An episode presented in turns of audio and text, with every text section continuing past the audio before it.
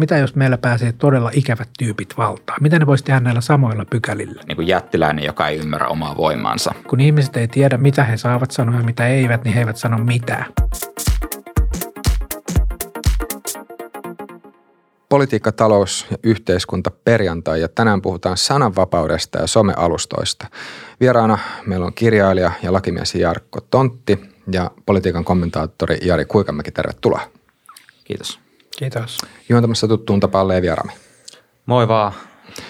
Joo, nyt tässä tällä hetkellä eletään kesäkuuta 2020 ja Trump on ilmoittanut, että Twitteriä pitäisi alkaa säätelemään lailla uudella tavalla. Ja samanaikaisesti tuntuu siltä, että yhdys, koko niin kuin yhdysvaltalainen tai amerikkalainen yhteiskunta on myös, myös tosi vahvassa polarisaation tilassa. Ihan lyhy, lyhyt pohjustus tähän alkuun vielä, että tällä hetkellähän siis äh, näillä somealustoilla on, tai nämä somealustot on niin kuin lainsäädännöllisesti semmoisessa tilassa, että niin kuin ne ei ole vastuussa siitä, mitä yksittäiset ihmiset sitten näillä somealustoilla julkaisee. Mutta nyt Trump ilmeisesti pyrkii, pyrkii tähän saamaan jonkunnäköistä muutosta. Miten te näette tämän tämänhetkisen tilanteen, jos Jarkko se vaikka aloitat? No, täytyy sanoa, että, että tämä on niin todella mielenkiintoinen käänne. Siis siihen nähden, jos peruutetaan vähän niin kuin ajassa taaksepäin vuosia. Että se, miksi niin kuin Trump on presidentti ja se, miksi niin kuin, niin kuin hänen ehkä aate, niin kuin samanlaista ideologiaa ja aate suuntaa edustavat poliitikot nyt myös Euroopassa ovat niin kuin saaneet suosiota, niin sehän on paljolti ansiota niin kuin sosiaalista mediasta, erityisesti ehkä laajemminkin yleensä internetin myötä, minkä, minkä kautta Trumpkin aikanaan lähti selvästi niin kuin altavastaajana myös sen republikaanisen puolueen sisällä. Että myös republikaani puoluetta lähellä oleva media vastusti niin kuin raivoisasti ajatusta, että hänestä tulisi ensinnäkin ehdokas ja sitten puhumattakaan niin kuin presidentti myös. Se on tietysti nyt muuttunut, mutta tämä oli se niin kuin alkutilanne. Ja, ja se, miten, niin kuin, miten se oli mahdollista, niin oli yksinkertaisesti se, että oli niin kuin muutamassa vuodessa syntynyt uusi, uusi teknologia, jolla, jolla Trump pystyi ikään kuin ohittamaan perinteisen median ja mobilisoimaan omat kannattajansa. Ja se oli niin kuin tietynlainen niin kuin vallankumous ja ja se oli niin kuin valtava tietysti ollut, tämä on ollut valtava kulttuurinen muutos globaalisti Euroopassa, Yhdysvalloissa, kaikkialla. Ja se, että nyt sitten onkin niin, että syntyy niin kuin konflikti niin kuin Twitterin tai ehkä muidenkin sosiaalisen median alustoiden ja Trumpin välille on vähän niin kuin yllättävä siihen nähden, kun nähdäkseni hän pitäisi olla niin kuin kiitollinen niin kuin tietyllä lailla, että hän ei olisi ilman Twitteriä, Trump ei olisi presidentti. Ja me tiedetään myös, että koska kyse on niin mainosrahoitteista toiminnasta, että Trumpin jokainen twiitti on niin kuin todella arvokas Twitterille. Se tuo sille lukijoita, toiset on Trumpin kanssa samaa mieltä, toiset eri mieltä, mutta se elää Twitter sillä, että ihmiset viettää siellä aikaa ja sitten se voi myydä mainoksia. Ja se on niin kuin kullanarvoinen hahmo sille. Et sitten syntyy tällainen konflikti, niin se on, niin kuin, se on tässä niin kuin tässä niin kuin tarinassa aika niin kuin yllättävä käänne, täytyy sanoa näin, jos me ajatellaan vähän taaksepäin. Niin mitä tässä nyt sitten oikein kävi, että nyt mikä tilanne johti siihen vielä kertauksena, että Trump on niin kuin esittänyt tämmöistä sääntelyä? Niin siis tässä oli taustalla tämä, että, että Twitter teki tällaisen faktan tarkistuksen yhdestä Trumpin tweetistä, taisi koskea näitä postiäänestysaloitteita – Kaliforniassa muistaakseni. Ja tähän sitten Twitter oli tehnyt tällaisen faktan tarkistuksen ja sitten Trump suuttui tästä. Ja tavallaan tässä ehkä vielä se konteksti, että siis Twitterhän ei ole aikaisemmin tehnyt tällaista faktan tarkistusta. He aloitti sen vasta tänä vuonna – ja se on ihan niin kuin mielenkiintoinen taustatarina siinä myös, että et, et niin kuin miten tähän ollaan tultu. Että nythän on paljon puhuttu tällaista niin kuin totuuden jälkeisestä ajasta ja, ja siitä, että että ikään kuin tällaisella valheellisella politiikalla päästään, päästään sitten, niin kuin tämä on ainakin se iso narratiivi, että jos ajatellaan vaikka Trumpia ja sanotaan vaikka Brexit-äänestystä, niin se ikään kuin valtavirtan narratiivi Suomessakin on se, että se johtuisi siitä, että nämä poliitikot pystyivät käyttämään sosiaalista mediaa ja sitten, että he eivät puhuneet väitetysti totta – kampanjoidessaan siellä ilmeisesti jotenkin he valehtelevat keskivertoa enemmän tai jotain tämän tyyppistä. Ja tämä on nyt se suuri ongelma, ainakin tämä on se, niin kuin mitä ääneen, ääneen sanotaan. Ja tästä sitten Trump veti, herneet nenänsä. Ehkä sinänsä jopa ihan perustellusti, koska voidaan katsoa, että se Twitterin toiminta oli ikään kuin kohdistettu Trumpiin, että, että he eivät ole juurikaan esimerkiksi faktatarkistaneet vaikkapa Trumpin kilpailijoiden twiittejä. Niin, koska siis sehän se niin kuin iso vääntö aikanaan oli, oli nimenomaan se, että, että niin Twitter kuin monet muutkin vastaavat tai lähellä olevat alustat, he halus niin kuin suojan siltä, että he eivät olisi niin kuin oikeudellisessa vastuussa siitä, mitä heidän niin kuin käyttäjänsä sinne laittaa. Ja tämä on se heidän niin kuin logiikkansa perusta. Ja se on ihan ymmärrettävää, että se on niin kuin eri asia olla niin kuin sanomalehden päätoimittaja kuin, kuin, niin kuin jonkun sosiaalisen median toimitusjohtaja. Niiden niin kuin toimintaperiaate on toinen. Ja, ja siihen, siihen se on niin kuin perustunut myös, että niin Yhdysvaltain lainsäädännössä kuin, kuin myös Euroopassa, että tämä on nyt hiljattain jonkin verran muuttunut, mutta idea on ollut se, että, että, että jos vaikkapa on niin kuin kunnianloukkausväite julkaistaan Facebookissa tai Twitterissä, niin silloin sen loukkauksen esittäjä voi kyllä hyvinkin joutua vastuuseen siitä mutta, mutta ei niin kuin Facebook-alustan. Ja se on tietysti eri asia kuin vaikka jos niin kuin joku kunniausloukkaussyyte syntyisi vaikka lehtijutusta, niin sitähän on lähtökohtaisesti päätoimittaja on myös vastuussa, mitä siinä lehdessä julkaistaan. Ja tätä fundamentaalista eroa niin kuin, niin kuin perinteisen median ja sosiaalisen median alustoilla, tämä, nyt tämä viimeisin käänne alkaa vähän niin kuin, niin kuin sumentaa. Että, että jos ne ryhtyykin puuttumaan siihen sisältöön, niin sosiaalisen median – alustojen niin kuin, toimesta, niin onko se sitten lähentymässä sellaista niin kuin tavallista mediaa? Tässä on ehkä vielä sellaista ristivetoa havaittavissa näissä yhtiöissä myös niiden sisällä siinä, että niin kuin niiden liiketoimintamallin kannalta ja myös ehkä sen niin kuin sääntelyn vapauden kannalta niille olisi hyvinkin optimaalista, että ne olisi alustoja. Että sehän on se, mistä ne saa rahaa ja se on se, mistä ne on päässeet ikään kuin tällaiseen määräävään markkina-asemaan ja ikään kuin liiketoiminnallisesti ja muuten. Se on se, missä on järkeä. Mutta – koska ne on myös viime vuosina kasvaneet tällaiseksi eräänlaiseksi, voisiko sanoa kuninkaan tekijäksi politiikassa. Eli se, että nämä alustat ja kuka niitä osaa käyttää, kuka niissä pärjää parhaiten, niin äh, se myös ratkaisee käytännössä jo sen, että kuka voittaa esimerkiksi vaaleja. Niin tavallaan se houkutus käyttää sitä voimaa äh, kasvaa ja, ja ehkä myös sitten se katsotaan niin, että että sitten jos esimerkiksi Twitterillä on tällainen ikään kuin valta ja sitten he katsovat, että he eivät käytä sitä. Vähän niin kuin esimerkiksi Facebook on jossain määrin tehnyt. Mark Zuckerberg on, on ottanut vähän erilaisen kannan, kielteisemmän kannan tähän e, tällaisen editointiin, uh, niin sekin katsotaan poliittiseksi kannanotoksi, että sitten katsotaan, että hei someyhtiöt, ettekö te välitä demokratiastamme ja ettekö te välitä siitä, että – että Trump nyt voittaa ja tämä sitten aiheuttaa monennäköistä ristivetoa siellä yhtiöiden sisällä niiden erilaisissa poliittisissa sidosryhmissä ja niin edelleen. Että on, he on nyt ehkä joutuneet vähän tällaiseen hankalaan välikäteen. He onnistuivat vähän liian hyvin, ovat oman menestyksensä uhreja tavallaan. Niin, se on ollut erittäin niin kuin toimiva liiketoimintamalli tietysti. Facebook, Twitter ei ole ihan niin hyvä business kuin Facebook, mutta kuitenkin ne on niin kuin valtavan, valtavan niin kuin, tietyllä lailla niin kuin nerokasta tapaa – Esimerkiksi tietysti mainos, mainon, mainonta siellä on niin kuin se ansaintalogiikka. Mutta tässä on myös hyvä muistaa se, että mitä on Euroopassa käynyt samaan aikaan, joka on vähän niin kuin rinnakkainen ehkä kehityskulttuuri toista kautta, eri, eri, erilainen kulttuuri, erilainen poliittinen tilanne, erilainen talousjärjestelmä. Mutta niin kuin tiedetään, niin Saksassa ja muissakin Euroop- joissakin muissa Euroopan maissa on jo lähdetty niin kuin aika niin kuin voimakkaasti säätelemään, just nimenomaan on ajateltu Facebookia, mutta tietysti se kohdistuu kaikkiin, joilla on asetettu velvollisuuksia. Esimerkiksi, että, että jos jotain niin kuin, niin kuin tuolla niin kuin rajun luokan laivasta, sisä, laivasta sisältöä ei poisteta niin kuin nopeasti, sitä nyt ihan tarkkaan voida määritellä, mikä on nopeasti, niin silloin se alustakin voi joutua vastuuseen. Nyt puhutaan niin kuin jostain todella niin kuin rajusta rasismista – niin kuin lapsipornosta, tällaisesta niin kuin, niin kuin selvästi, josta valitsee ehkä nyt niin semmoinen aika laaja poliittinen konsensus, että, että oikeastaan missään yhteiskunnassa sellaista ei niin kuin hyväksytä, vaikkapa nyt yllyttämistä väkivaltaa tai tällaista.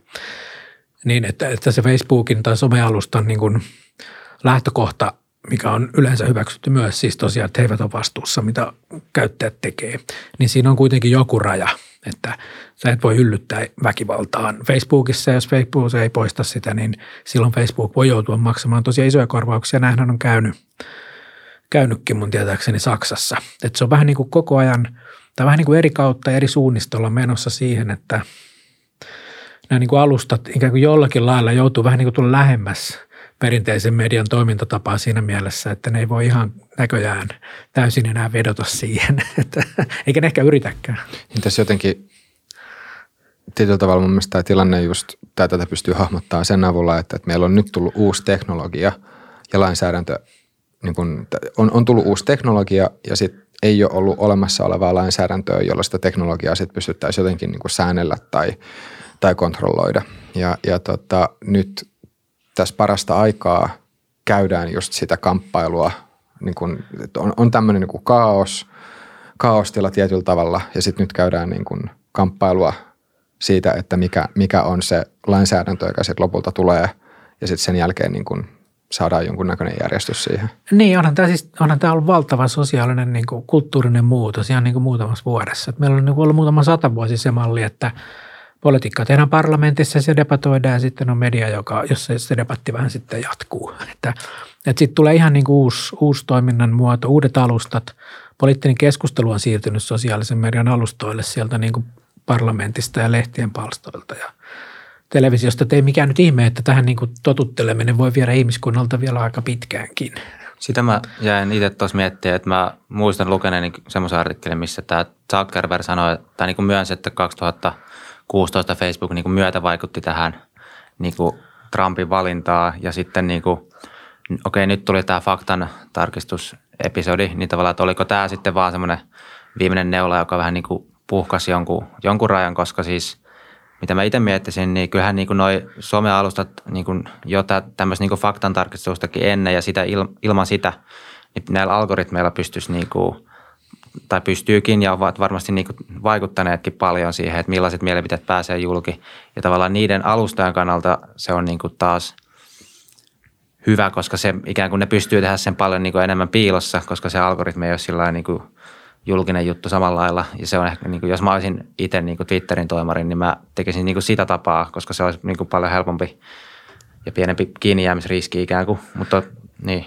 Niin ja sitten tässä on se, että jos, jos tota, sosiaalisen median alustoilla nousee jotain semmoisia, voisiko sanoa niin epämiellyttäviä asioita esille, mm. niin sitten nämä somealustat pystyy sanomaan, että no hei, että me ei tietoisesti promota tämmöistä sisältöä meidän algoritmit vaan toimii semmoisella tavalla, että tämmöinen sisältö saa näkyvyyttä, koska ihmiset reagoi siihen niin kuin tietyllä tavalla. Niin onhan siinä, jos niin kuin, kun tosiasiahan on, että mehän tiedetään jotain, mutta me ei tiedä kaikkea esimerkiksi. No osittain, osittainhan ne on julkisia, mikä heidän niin kuin tämä, tämä niin kuin linjansa on, että minkälaisia vaikka twiittejä tai Facebook-päivityksiä he poistelee – sitähän tapahtuu. Me tiedetään siellä, ne liikkuu, on seksuaalisuus, jos esitetään niin kuin kovin niin kuin paljon paljasta pintaa, tiedetään, että algoritmi tarttuu siihen ja sitten työntekijä voi ihminen tarkastaa, että poistetaanko toi ja ei. Ja semmoista niin kuin aika nopeasti niin kuin tällaisia päätöksiä siellä koko ajan tehdään heidän niin kuin firman sisällä luomilla niin kuin säännöillä. Ja siellä on ihmisiä ja siellä on algoritmeja tätä tekemässä. Mutta sitten jos me ajatellaan sitä, että että kuinka iso osa yhteiskunnallisesta keskustelusta on näillä alustoilla. Se, että meillä on sitten siellä niin kuin joukko yleensä varmaan niin kuin aika nuoria ihmisiä, niin kuin jossain pienissä toimistokopperoissa jossain tekemässä sellaisia päätöksiä, että minkälaista keskustelua nyt yhteiskunnassa käydään, vaikkapa Suomessa tai missä vaan. Ja sitten se perustuu jonkun niin kuin firman sisäiseen niin kuin pohdintaan, että mitä me, mihin me vedetään se raja, mitä meidän alustalla niin kuin sitten, mitä me poistetaan. Ja senhän se lähtökohtaisesti ikään kuin saavat tehdä, vaikka eivät täysin, niin ollaan aika kaukana siitä, että vaikka joskus se demokratian idea on se, että parlamentissa keskustellaan, ja totta kai parlamentissakin on jotkut säännöt, mutta se parlamentti on itse ne päättänyt. Ja sitten vaikka media, jossa keskustellaan ja mediaakin säätelee aika lailla lainsäädännöt, että, nyt on sitten joidenkin firmojen omat linjaukset, niin kyllä siinä jotain aika isoa muuttunut. Kyllä, siis voisi vois tosiaan niin sanoa, että nämä yhtiöt on – niin kuin vaikka Twitterkin, niin että ne on tavallaan tällainen niin kuin jättiläinen, joka ei ymmärrä omaa voimaansa. Että se on kasvanut tosi isoksi ja niillä on valtava kyky tehdä näitä päätöksiä, niin ei välttämättä oikein itsekään tiedä, että miten se päätös pitäisi tehdä. Että jonkun on päätettävä, että miten se tietty algoritmi toimii. Jonkun on laitettava se koodi sinne. Ja sitten tosiaan se, että jos se vaikuttaa sitten vaikka demokraattisiin vaalituloksiin, niin se on nyt aika ikävä – tavallaan. Niin, hän itsekin sanonut, että he haluaisi tehdä tätä, mutta ei ne niin kuin voi paeta sitä, että ne koko ajan tekee sitä. Jos niillä on joku algoritmi, niin kuin niillä totta kai on, ja ne on myöskin sitä, että mitä näytetään ja myös sitten, että mihin puututaan. Tosin siinähän on kai taustalla se, että ihmiset voi niin kuin flagata niitä ja niin kuin, että tämä häiritsee minua ja sitten joku tarkistaa sen algoritmi ehkä aluksi ja sitten mahdollisesti ihminen. Joo ja sitten toki onhan näissä siis ihan väärinkäytöksen mahdollisuus myös, että sitten kun tällainen, tällainen – valta on siellä, niin totta kai näitä algoritmeja voi myös niin halutessaan säätää siihen suuntaan, että ne ikään kuin hyödyttää toista osapuolta ja sabotoi toista osapuolta. Ja tähän nyt puoli ja toisen ehkä että syyttelyä myös tehdään sitten, että, että nämä someyhtiöt ikään kuin vaikkapa pitää huolen siitä, että tietyn tyyppiset näkökulmat eivät pääse esille Joo, omilla alustoilla. Flagauksesta tuli mieleen just niin kuin tärkeä pointti, mikä – liittyy tavallaan yleisesti tämmöisten markkinapaikkojen logiikkaan. Eli jos me ajatellaan, että Twitter on niin kuin eräänlainen ajatusten markkinapaikka ja sitten tavallaan, että keitä ihmisiä siinä on niin kuin alkuun tullut ja tota, onko ne kallellaan niin kuin tiettyyn suuntaan. Ja käsittääkseni, eikö tota, ollut jotain tutkimuksia, säkin olet Rami lukenut, että niin kuin Twitter on keskimäärin siellä on enemmän vasemmistohenkistä porukkaa. Ainakin, ainakin Guardian-lehdessä oli, oli tota, semmoinen artikkeli, onko se nyt tammikuussa tältä vuodelta – No, mutta siis tämän vuoden alkupuolelta, jossa, jossa niin kuin, öö, se keskeisin väite oli se, että yritysten olisi hyvä tiedostaa, että Twitter on jonkun verran vasemmalle kallellaan, jos ne haluaa niin kuin optimoida sitä omaa markkinointiaan.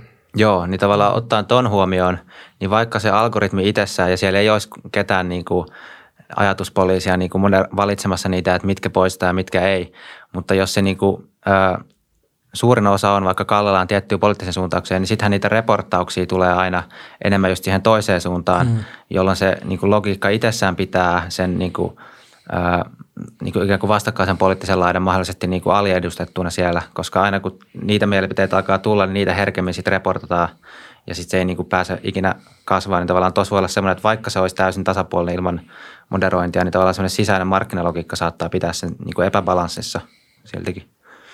Joo, ei mitään täydellistä balanssia nyt tietysti maailmassa on missään asiassa, että, että se on ihan selvä, että en mä niin mitään muuta ratkaisua näihin näe kuin, että, että pitäisi olla niin mahdollisimman suuri avoimuus siitä, minkälaisia ensinnäkin ne algoritmit on. Toki se on heidän niin bisnessalaisuutensa, että on niin kuin hankala vaatia heitä sitä julkistamaan, mutta, mutta niin kuin, että se, että, että millä perusteella puututaan joihinkin niin kuin päivityksiin tai, tai keskusteluihin ja sitten millä perusteella ei.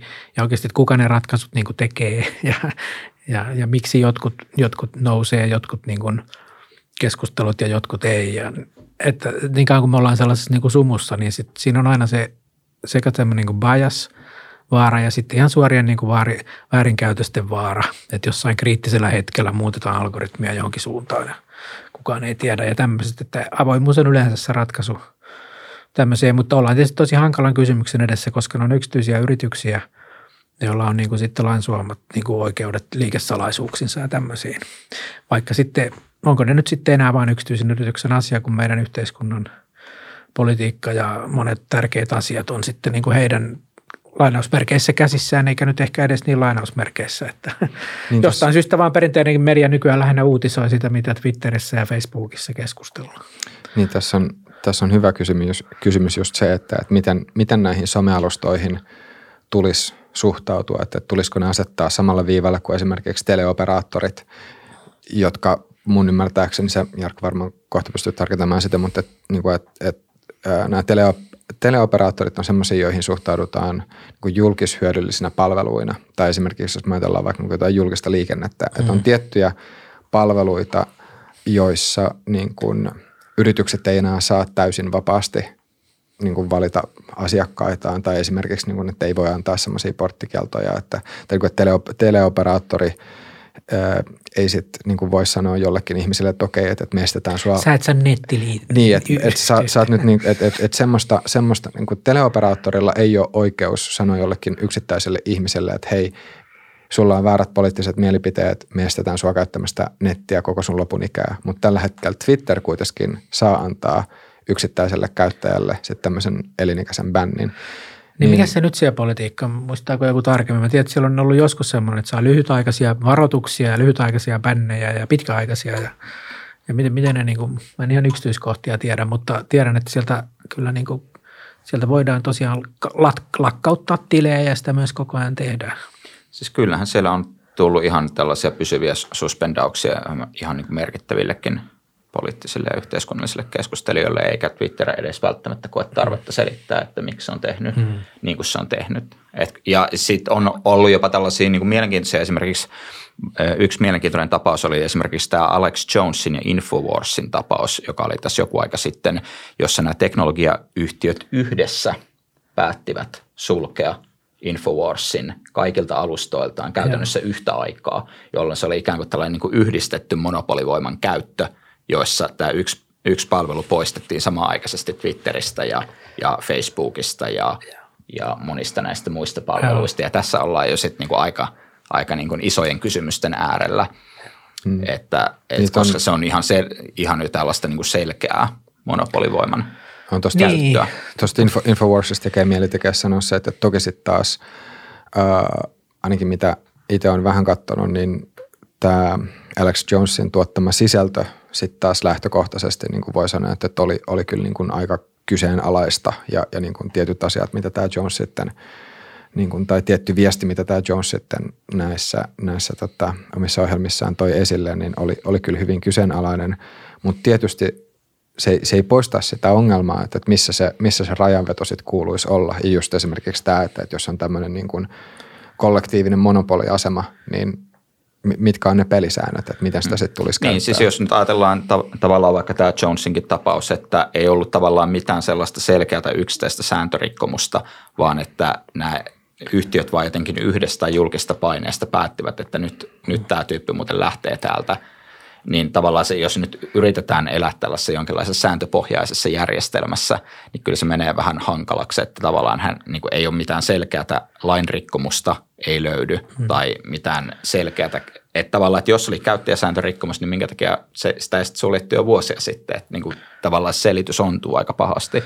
Niin, ja, varatuomarin sieluun sattuu tuommoiset, että kyllä kai lakien perusteella voidaan niin kuin – koviakin rangaistuksia niin kuin langattaa myös tässä niin kuin sananvapausasioissa, mutta sitten pitäisi tukeutua voimassa olevaan lainsäädäntöön mun mielestä, eikä jonkinlaisten niin kuin firmojen epävirallisiin nyt sopimuksiin. Voisiko vaikka Suomessa, niin kuin, voisiko S- ja K-ryhmä päättää, että no tämän, tämä kun tämä on tota, kerran, tämä on kerran ryöstänyt täältä kaupasta, niin se ei pääse kummankaan ketjun ruokakauppoihin ollenkaan asioimaan. niin. niin, näitä analogioita löytyy tosi monenlaisia. Tämä menee nyt ehkä vähän tästä ohi, mutta onhan se – sitten niin laajempi keskustelu, että, että nämä niin kuin netti, teknologiayritykset yleensä on, on jo nyt niin isoja, niin valtavia toimijoita, että onko ne niin kuin, uhkaako ne silloin niin kuin painoarvollaan jo sitten niin kuin, niin kuin demokraattisten maiden niin kuin mahdollisuuksia päättää omista asioistaan. Ja Yhdysvalloissahan on pitkä historiallinen kokemus tässä, että sellainen antitrustilainsäädäntö, millä liian, liian niin kuin mahtaviksi paisuneet suuret yritykset, joilla monopoliasema, niin on voitu sitten vain niin kuin pilkkoa pieniksi. Ja tiedän, että sitä on pohdittu esimerkiksi Googlen ja Facebookin kohdalla, mutta ei se nyt ainakaan vielä ole mihinkään johtanut. Mutta onhan ne niin kuin valtavia pelureita, joilla varmaan ainakin Suomen kaltaiset pienet kansallisvaltiot, niin ei meillä ole niin kuin mitään sanottavaa niiden, niiden niin kuin linjauksiin nyt sitten vaikka ilmaisuvapaudesta heidän alustansa suhteen. Että se on Joo, siis toi myös toi kansallisen itsemääräämisoikeuden kysymys on aika mielenkiintoinen, että, että tavallaan, että jos nyt ehdotetaan vaikka, että, eh, että Twitter vaikka bannaisi Trumpin pysyvästi palvelusta, niin tämä varmaan saisi niin kuin paljon suosiota tällainen näkökulma tai ehdotus Suomessakin. Mutta sitten jos, jos se olisikin niin, että Twitter bannaisi vaikka Sauli Niinistön tai, tai Sanna Marinin – jostain sääntörikkomuksesta tai, tai koska Twitteristä nyt vaan tuntuu siltä, että he haluavat toimia näin, niin tavallaan, että mitä, mitä esimerkiksi Suomi tai suomalaiset tähän suhtautuisivat? Että kyllä siinä niin kuin ollaan menossa aika, että tavallaan pitää miettiä, että mikä, mihin se ennakkotapaus johtaa, kun se, jos se toteutetaan. Niin tässä, tässä, tässä suuri kysymys tuntuu just olevan sen, se, että, että pitäisikö näihin somealustoihin, somealustoihin suhtautua yrityksenä, jotka saa itse päättää omista tekemisistään, vai tulisiko yhteiskunnan tulla niin kuin tälle pelikentälle ja sitten asettaa ne säännöt. Ähm, Mielestäni sen niin kuin, no, Iivan Puopolo teki tästä, tästä tota mun mielestä ihan, ihan hyvän videon, jossa, jossa toi esille sen pointin, että sit myös, jos me katsotaan vaikka Kiinaa, niin Kiinassa sitten taas somealustoja hyvinkin vahvasti säännellään niin kuin valtion no, toimesta. Käytännössä valtion viranomaisten niin kuin ylläpitäminen. Niin, että et, et onko toi kuitenkaan se suunta, johon me halutaan mennä. Mutta siis mehän ollaan käytännössä jo menty siihen, että yksityiset yritykset eivät saa tehdä omaisuudellaan mitä haluavat. Että tavallaan se on jo se status quo, jossa me eletään ja, ja ollaan eletty jo vuosikymmenet, että, että ei nyt mikä tahansa niin kuin yritys, niin niillähän on pitkä lista asioita, mitä ne ei saa tehdä. Että ne, ne ei saa valita asiakkaitaan ties millä perusteilla ja t- tätä pidetään niin kuin täysin normaalina – että se tietenkin olisi, niin kuin ainakin ajatuskokeenahan se olisi mielenkiintoinen, että lähdettäisiin siitä, että yritykset todella saisivat tehdä omaisuudellaan mitä haluaisivat noin niin kuin suurin piirtein, kunhan nyt eivät tapa ketään tai, tai aiheuta jotain muuta tällaista suoraa, suoraa harmia, mutta sitten, että ei sitä kuitenkaan johdonmukaisesti varmaankaan niin suuri osa ihmistä halua, halua sitten niin te, tehdä tai viedä sitä siihen suuntaan, että se on hauska, hauska kuulla vaikka jonkun tällaisten hyvin äärivasemmistolaistenkin ihmisten kannattavan tällaista ajatusta, että vaikkapa yksityisillä amerikkalaisilla suurkorporaatioilla on oikeus tehdä omaisuudellaan mitä haluavat. Että siinä on ehkä sellainen tietty... Niin no, kellään ei ole oikeutta tehdä omaisuudellaan mitä haluaa. Se on, se on ihan niin kuin selvää, että lainsäädäntö koskee meitä niin kuin kaikkia. Se on siis totta, mutta, mutta kyllä me ollaan tosiaan siinä, siinä niin kuin rajalla, että ei me olla niin kuin oikein niin kuin sopeuduttu tähän – sosiaalisen median niin kuin luomaan kulttuuriseen muutokseen. Että jos me mietitään niin kuin perinteisen median niin kuin kehitystä vaikka Suomessa, niin se mistä se alkoi, niin silloinhan oli niin kuin ennakkosensuuri. Niin kuin silloin, kun lehdistö syntyi joskus Euroopassa. Että kaikki, mitä julkaistiin, niin valtion sensori tarkisti ja antoi sitten julkaisuluvan tai, tai ei antanut tai muutti ja näin niin kuin mentiin. Ja sitten ja lehti aina välillä lakkautettiin, jos ne onnistu niin kuin yritti julkaista jotain, mitä ei sensori hyväksynyt ja sitten pikkuhiljaa niin kuin, sitten niin kuin edetty siinä, että sananvapaus on niin kuin laajentunut. On etsitty koko ajan eri maissa eri tavoilla sitä tasapainoa, että miten me niin kuin taataan että ilmaisuvapaus, mutta sitten meillä on niin kuin lainsäädäntö, joka asettaa rajat ja sitten on niin kuin jotain semmoisia niin käytäntöjä, mitkä nyt ei ehkä riko lakia, mutta jotenkin yhteiskunnassa jotkut toimii, että näitä noudatettaisiin ja jotkut on ehkä eri mieltä. Ja sitten meillä on nyt tällä hetkellä ratkaisua vaikka Suomessa ja monessa muussa maissa, että – meillä on niin tietysti lehdistön, median yleensä toimia sää, niin säätelee lait, että on päätoimittaja pitää olla joka medialla ja sitten hänellä on vastuu ja on tiettyjä velvoitteita niin kuin vastineiden julkaisemista ja tämmöisiä asioita. Ja ne on tietysti luotu tiettyyn kulttuuriseen tilanteeseen. Ne, se lainsäädäntö, se voi olla jo vanhenemassa, kun perinteinen media on niin muuttunut. Mutta sitten kun tulee tällaiset niin uudet pelurit, jotka ottaa osan siitä, aika ison osan sen perinteisen median paikasta – niin millä tavalla ja miten ja kuka niitä säätelee, niin sehän on nyt on ihan auki. Kuinka en, pa- mä en siis tiedä vastauksia, mä, vaan niin kuin, mä olen uskomattomassa myllerryksessä. Kuinka paljon te näette, että tässä tämänhetkisessä Twitter-keskustelussa tai tässä niin Trumpin ja Twitterin vastakkainasettelussa on kysymys sananvapaudesta. Miten, miten sananvapaus liittyy tähän yhtälöön? No siis kyllähän se liittyy, että tavallaan että mun mielestä sellainen – niin kuin hyvin ta- tavallaan niin sananvapautta käyttää ehkä niin kuin puhekielessä vähän eri tavoin. Että se, että mikä, se on, mikä on vaikka sen niin kuin lainsäädännöllinen merkitys ja mikä on sen puhekielinen merkitys. Että jos ajatellaan vaikka, että, että sananvapaudella ymmärretään tällainen vaikka valtion sensuurin tai ennakkosensuuritoimien puute – niin se on yksi tulkinta, mutta sitten noin puhekielistä me ymmärretään se, että sananvapaus voi tarkoittaa laajemminkin jotain sellaista, että onko sulla oikeutta tai niin kuin käytännön mahdollisuutta tuoda julki näkemyksiäsi. Et sanotaan nyt vaikka, että jos sun näkemys nyt on vaan vaikka niin riittävän epäsuosittu, että sitten saat vaikka potkut sen takia – niin tavallaan, että missä määrin sun sananvapaus toteutuu. Tai että jos sulla on vaikka yritys, joka on niin kuin efektiivisesti niin voimakas, että se pystyy toimimaan ikään kuin valtio valtiossa kuitenkaan olematta noin teknisesti ottaen valtiollinen toimija, niin että me niin kuin ymmärretään, että efektiivisesti se pystyy kuitenkin niin kuin tekemään aika paljonkin sen eteen, että sä et saa, saa sitä niin kuin sanasi ulos mihinkään. Ja sitten sit tulee se jatkokeskustelu, että no onko heillä velvollisuus siihen. Niin tässä on tavallaan niin kuin just jännä, jännä miettiä, että voi ikään kuin ajatella, että, että Twitterillä on myös niin että lainausmerkeissä Twitterillä on myös sananvapaus itse päättää sitä, että mitä asioita heidän alustallaan sanotaan, mutta sitten taas vastaavasti näillä yksittäisillä käyttäjillä tai yksittäiset käyttäjät voi myös kokea sen niin, että, että, tota, että heillä pitäisi olla sananvapauden nimissä – oikeus sanoa, mitä, mitä he sitä ajattelee. Mun mielestä tämä valtio valtion sisällä on aika hyvä vertaus, että, että, just, että missä, missä vaiheessa joku tämmöinen niin yksittäinen toimija voi kasvaa niin isoksi, että missä vaiheessa yksittäinen yritys voi olla niin iso, että, että, että tota, sen, sen asettamat rajoitukset on jo verrannollisia siihen, että joku valtio asettaisi vastaavia rajoituksia. Mun mielestä, mun mielestä se on niin outo ajatus, mitä on kuullut, kuullut niin kuin joidenkin tästä nostavaa, että ikään kuin, että valtio jotenkin, että yritykset ei anna sulle sananvapautta, että jotenkin, että valtio antaa ihmiselle niin kuin sananvapauden. Mun mielestä toi on niin kuin vastenmielinen ajatus, että kyllä mä haluan, että mulla on sananvapaus senkin jälkeen, kun valtiot lakkaa olemasta. Että mun mielestä se niin kuin, sananvapaus on jotenkin isompi itseisarvo kuin joku niin kuin valtion olemassaolo. Että en mä niin kuin, tarvitse mitään Suomen niin kuin, hallituksen hyväksyntää siihen, että mulla on, niin kuin, saa sanoa, mitä mitä mä niin ajattelen.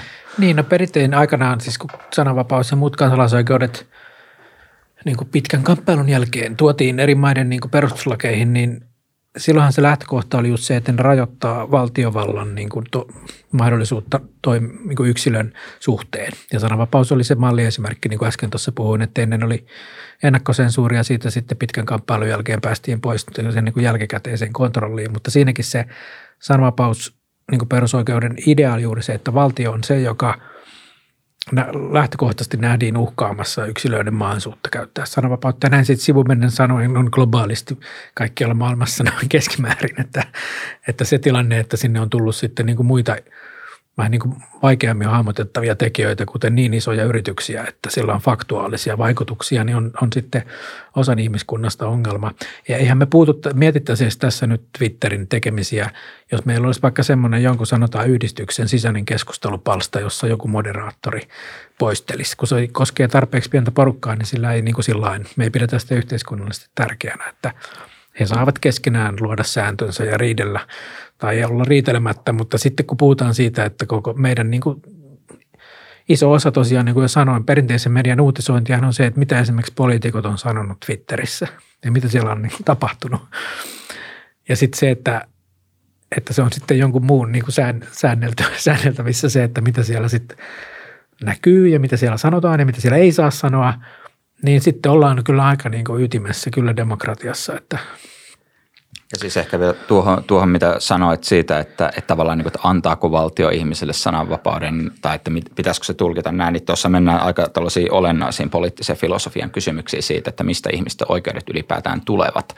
Että tuo, jos nyt katsotaan vaikka, nyt kun ollaan Yhdysvalloissa tässä nyt paljon puhuttu, katsotaan vaikka, että mitä Yhdysvaltain itsenäisyysjulistuksessa sanotaan siitä, että, että, että ihmisillä on tiettyjä erottamattomia oikeuksia, oikeus elämään, vapauteen, onnellisuuden tavoitteluun ja – Siinä vielä erikseen sanotaan, että valtioita perustetaan sitä varten tai hallituksia perustetaan sitä varten, että ne suojelevat näitä oikeuksia, jotka ovat erottamattomia oikeuksia. Eli tässä niin kun lähdetään siitä, tai siinä Thomas Jeffersonin tekstissä lähdettiin siitä, että ihmisillä on erottamattomia oikeuksia luonnostaan. Ja valtioiden hallitusten tehtävänä on turvata niitä oikeuksia, ne saavat legitimiteettinsä näiden oikeuksien turvaamisesta. Kun sitten taas tämä tämä niin kuin näkökulma, jonka tässä mainitsit, niin se taas lähtee ikään kuin, niin kuin toisinpäin, että se lähtee siitä, että jotenkin valtio suomeille, että me olemme tällaisia niin kuin hallintoalamaisia ja, ja sitten niin kuin joku, joku virkamies lyö, lyö leiman ja antaa meille sananvapauden. Tai julkaisuluvan, niin kuin julkaisuluvan. koko 1800-luvulla oli siis asia Suomessa, että kaikki piti saada julkaisulupa. Ähm, miten te itse näette jos miettii vielä näitä somealustoja, niin kuinka paljon somealustojen toimintaa jo some, somealustojen ää, toimintaa ohjaa niiden, voisiko sanoa, vähän niin kuin sisäinen ideologia ja kuinka paljon niiden toimintaa ohjaa sitten ihan puhtaasti business ja se, että, että millä tavalla ne voi maksimoida oman, ää, tai niin kuin maksimoida omat voittonsa. No, jokuhan tietysti voisi edelly, niin kuin ajatella, että kun kyseessä on liikeyritys, jolla on niin kuin, no ehkä niin kuin Suomessa ja niin Yhdysvalloissakin osakeyhtiölain mukainen niin kuin lähtökohtahan on, että liikeyrityksen, niin kuin, niiden pitää ajatella osakkeenomistajien etua. Et sen takia ne on niin kuin olemassa. niin, että heillä olisi niin kuin lähtökohtana se, että he hoitavat se, että se yritys on menestyksekäs ja he voivat maksaa osinkoja niille, jotka sen yrityksen omistavat. Tähän on se, niin kuin, mihin markkinatalous perustuu ja liikeyritykset. Ja jos, jos näin olisi, niin, niin silloin tietysti tämän tyyppisiä keskusteluja, mikä nyt on noussut, että onko bias, mihin, milloin mihinkin suuntaan, niin eihän semmoisia pitäisi käydä. He voivat aina vedota, että emme me ole kiinnostuneet näistä asioista. Me olemme niin kuin toimimme, toimimme liikeyrityksen niin kuin lähtökohdista.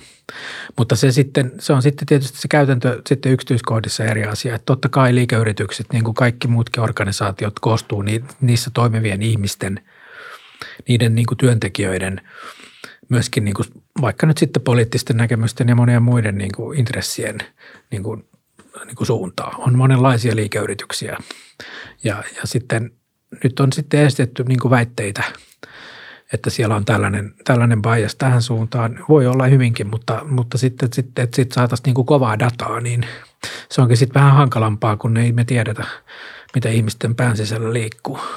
Kyllähän tätä, jonkin verran tätä on tutkittu ja tavallaan sitä niin kuin kulttuuria ja arvoa, että mitkä siellä, sanotaan nyt Silicon välissä, jossa nämä nyt kaikki, kaikki nämä yhtiöt, joista nyt ollaan puhuttu, niin on. Että tavallaan, että mikä se kulttuuri siellä on ja mitkä ne arvot siellä on. Että jos nyt ajatellaan vaikka jotain ehkä 90-lukua ja sieltä, niin ehkä silloin perinteisesti Silicon Valley oli vielä tällainen jonkinlainen teknologialibertaarinen – niin kuin, tai että se oli se konsensus siellä aika pitkälti, että hyvin, hyvinkin paljon niin kuin uskottiin sananvapauteen ja vapaisiin markkinoihin ja kaikkeen tämän suuntaiseen. Ja ehkä niin kuin viime vuosina, ehkä nyt johtuen mahdollisesti tästä poliittisesta polarisaatiosta, joka on käynnissä, niin kyllä sielläkin on ollut ihan sellaista silminnähtävää muutosta siinä kulttuurissa tapahtumassa, että nämä samat poliittiset jakolinjakysymykset, jotka nyt muutenkin yhteiskunnassa heijastelee, niin – kyllä ne näkyy myös siellä sitten niissä yhtiöissä, yhtiöiden sisällä ja että on, on tavallaan alkanut tapahtua myös sellaisia kulttuurisia, kulttuurisia muutoksia, mistä nyt on nähty ihan hyviä esimerkkejä, että esimerkiksi nyt just Facebookilla siellä työntekijät marssivat eh, ulos joku päivä sitten tämän Mark Zuckerbergin linjauksen jälkeen, kun hän sanoi, että he eivät ala editoimaan näitä Trumpin eh, viestejä. Että kyllä siellä näkee nyt tätä, että nämä samat jännitteet, jotka nyt on yhteiskunnassa muutenkin, niin on myös siellä Joo, tos, sisällä. Ja tuossa mun mielestä kysymys on just vaan se, että, että kuinka paljon näiden somealustojen ää, halukkuus säädellä tietynlaista vihapuhetta. No siis no vihapuhe muutenkin musta tuntuu, että se on tällä hetkellä vielä tosi niin kuin jossain määrin epämääräinen termi ja sitähän ei Suomen lainsäädännöstä esimerkiksi taida, taida löytyä. Ei tietenkään.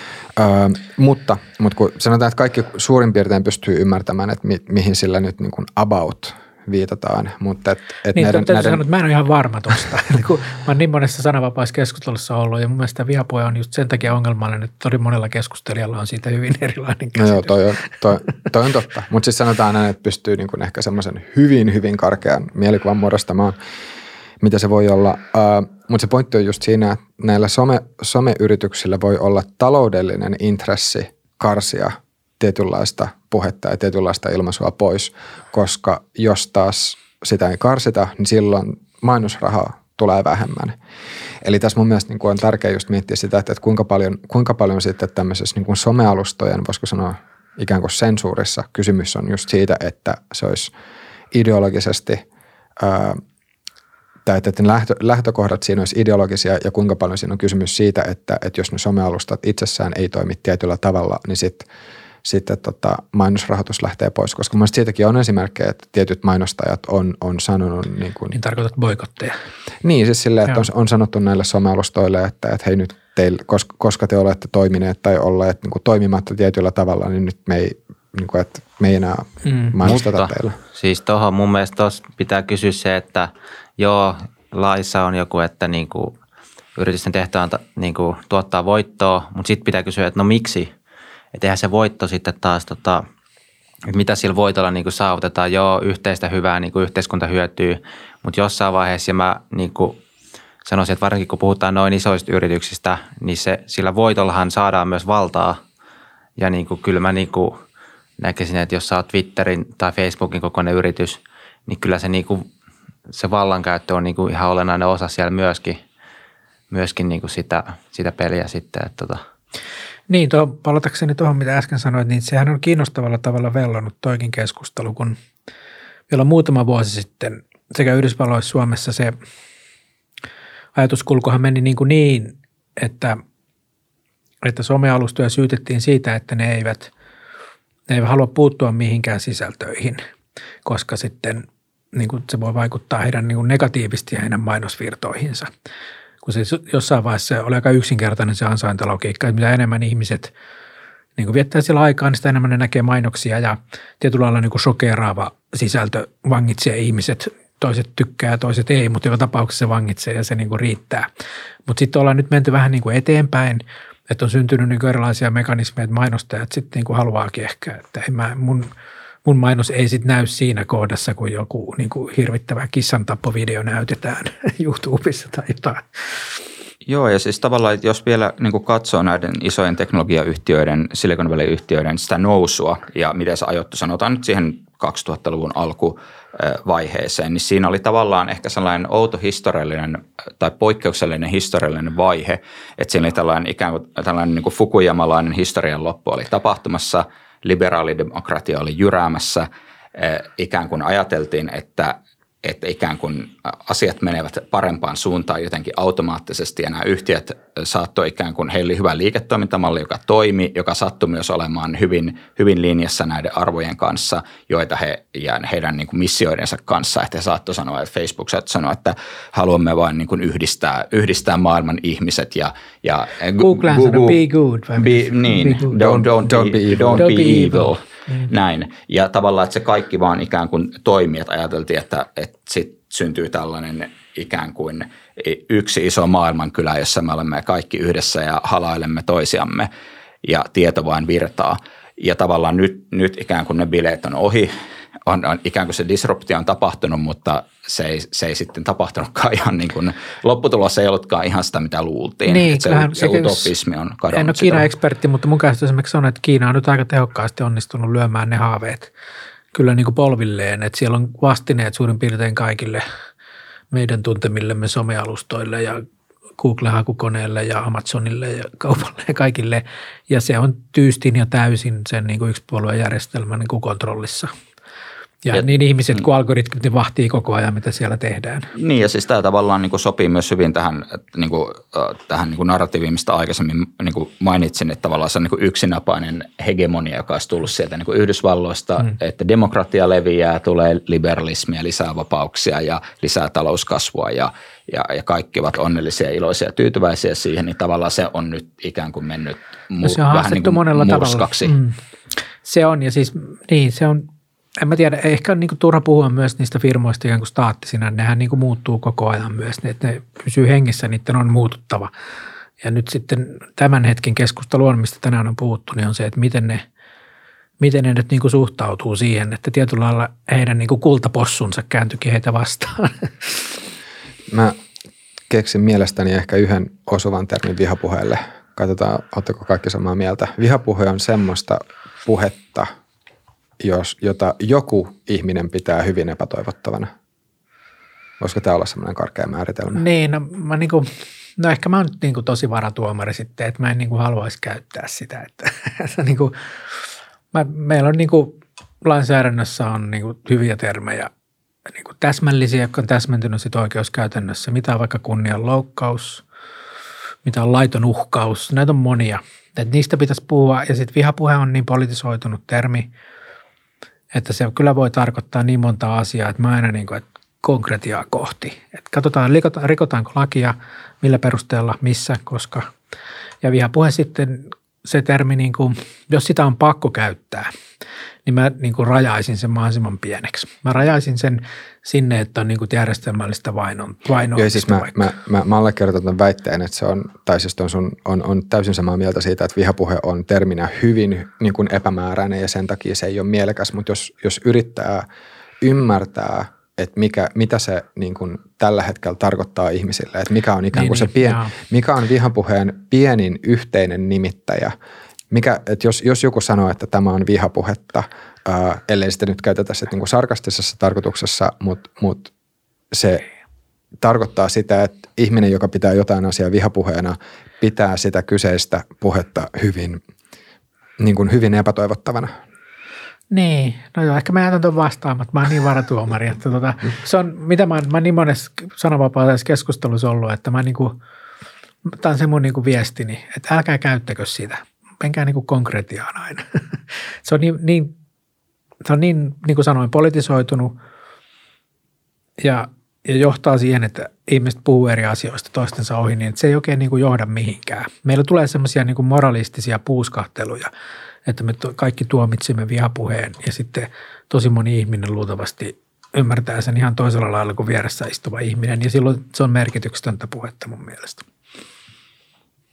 Joo, niin siis kyllähän niin tuo vihapuhetermiessähän ikään kuin, jos mä nyt oikein sen etymologian ymmärrän ja, ja sen myös niin kuin sen juridisen taustan, niin se syntyi ikään kuin siinä, niin kuin, jos ajatellaan toisen maailmansodan jälkeen, oli tapahtunut etnisiä joukkopuhdistuksia, sitten niin kuin denatsifikaatioprosessi Euroopassa, Saksassa näin, ja se niin kuin liittyy nimenomaisesti siihen kontekstiin, että sellainen puhe, joka saattaa johtaa esimerkiksi kiihottamiseen – jonkun vaikka kansaryhmän tuhontaa kohtaan, niin on, on sitten ikään kuin perusteltavissa kriminalisoitavissa. Tämä oli nyt suurin piirtein se, mitä sillä noin niin kuin mm. juridisesti. Tämä on yksi, yksi niin kuin suurin piirtein niin. se, mitä sillä tarkoitettiin. Ja se on siitä sitten ehkä lähtenyt vähän niin kuin laajenemaan ja tarkoittamaan vähän, niin. Niin kuin, että mitä kukakin haluaa, että se tarkoittaa. Ja siis se on Suomenkin sitten niin kuin tullut siitä, siitä sitten kansainvälisestä – keskustelusta, että niin. sitähän meilläkään ei lainsäädännössä ole ikään kuin Ei ole, eikä ole niin kuin mun tietääkseni missään maassa niin kuin voimassa olevassa lainsäädännössä sellaista termiä juuri sen monitulkintaisuuden takia.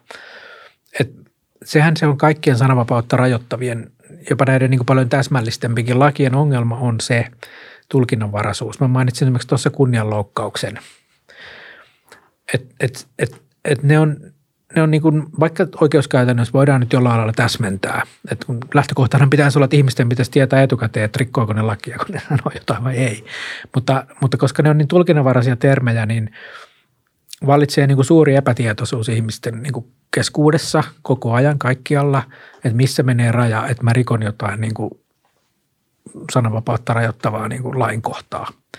Ja, ja tällaisen niin kuin pelon suurin niin kuin negatiivinen – niin kuin seuraus on, mitä englanniksi sanotaan chilling effect, eli itsesensuuri. Kun ihmiset ei tiedä, mitä, mitä he saavat sanoa ja mitä eivät, niin he eivät sano mitään.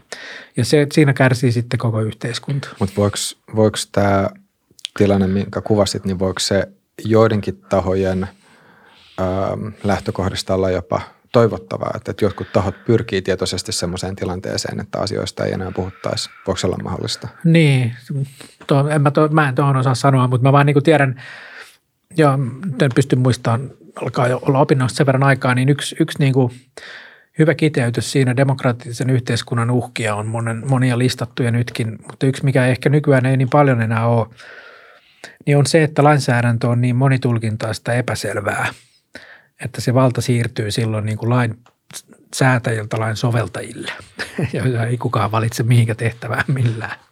Ky- kyllä mä ainakin itse niin näen sen selvästikin niin, että se voi hyvinkin olla, että se epämääräisyys ei ole ikään kuin sen vihapuhetermin vika, vaan se on se ominaisuus. Eli että se on tällainen, niin kuin, niin kuin George Orwell ikään kuin varoitti tällaista niin kuin totalitarismista, jossa, jossa ikään kuin pyritään tällaisilla epä, epämääräisillä käsitteillä, jossa kukaan ei tiedä, että, niin kuin, että se, se on ikään kuin ihan totalitarismin piirre, että ihminen ei tiedä, mitä lakia hän rikkoo, että sitten keksitään se – keksitään sitten jälkikäteen, että, että se voi, sillä ei ole sinänsä väliä, mikä se tarkka nimitys, se voi olla vaikka neuvostovastaisuus tai se voi olla vihapuhe tai, tai joku tällainen, että totalitaristisessa yhteiskunnassa yleensä aina kehittyy tällainen ja tämä on myös se ikään kuin vaara, mikä tässä vihapuhetermin väärin, väärinkäytöksissä on.